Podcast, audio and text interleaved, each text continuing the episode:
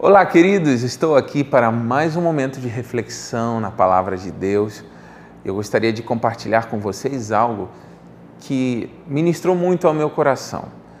E é sobre a história de uma mulher muito conhecida na Bíblia, a mulher do fluxo de sangue.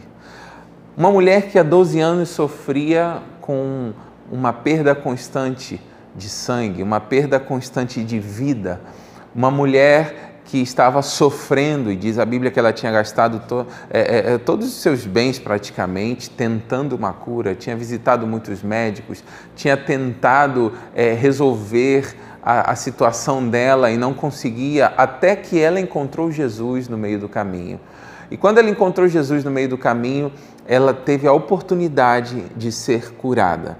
E sabe, a história da mulher do fluxo de sangue aponta para algo muito claro para a gente. É, uma mulher, ela tem um ciclo menstrual. O ciclo menstrual tem um início e tem um fim. Eu sou homem, né? sou casado e vejo que uma mulher, ela pode ter um ciclo menstrual talvez de quatro dias. Não sou especialista na área, mas é um ciclo. Sabe o que acontecia na vida da mulher do fluxo de sangue? Era um ciclo que não se fechava. E quanta gente está perdendo vida, está perdendo sonhos, está perdendo é, é, alegria, porque existem ciclos na vida que não se fecham. Pessoas que começam, começam bem, mas não terminam começam uma faculdade, começam o ciclo da faculdade, mas não conseguem concluir com sucesso o ciclo da faculdade.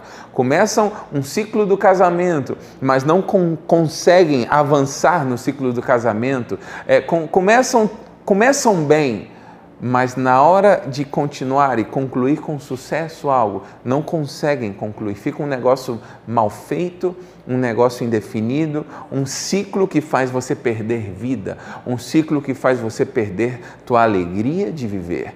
Era isso que acontecia na mulher do fluxo de sangue, até que ela tocou na, na orla das vestes de Jesus. E nesse momento, eu sei que tem gente que está desejando tocar na orla das vestes de Jesus, para que ciclos na tua vida que não estavam se fechando se fechem. Olha só um exemplo: tem gente que começou uma reforma em casa, o ciclo da reforma em casa, e está lá até hoje, o azulejo sem terminar, é, aquele, aquela, encana, aquela, aquele cano sem terminar, aquela obra no banheiro sem terminar, a obra no quarto sem terminar é necessário que se fechem ciclos na tua vida. É necessário que você comece, mas que você termine com sucesso algo. Por isso eu quero falar para você que está vivendo essa perda de vida com esses ciclos que não se fecham. Hoje você vai ver a vitória nesse, nessa área da tua vida. Hoje você vai tocar na orla das vestes de Jesus e você vai ver ciclos que precisavam se fechar, porque quando um ciclo não se fecha, a gente nunca consegue começar outro com sucesso.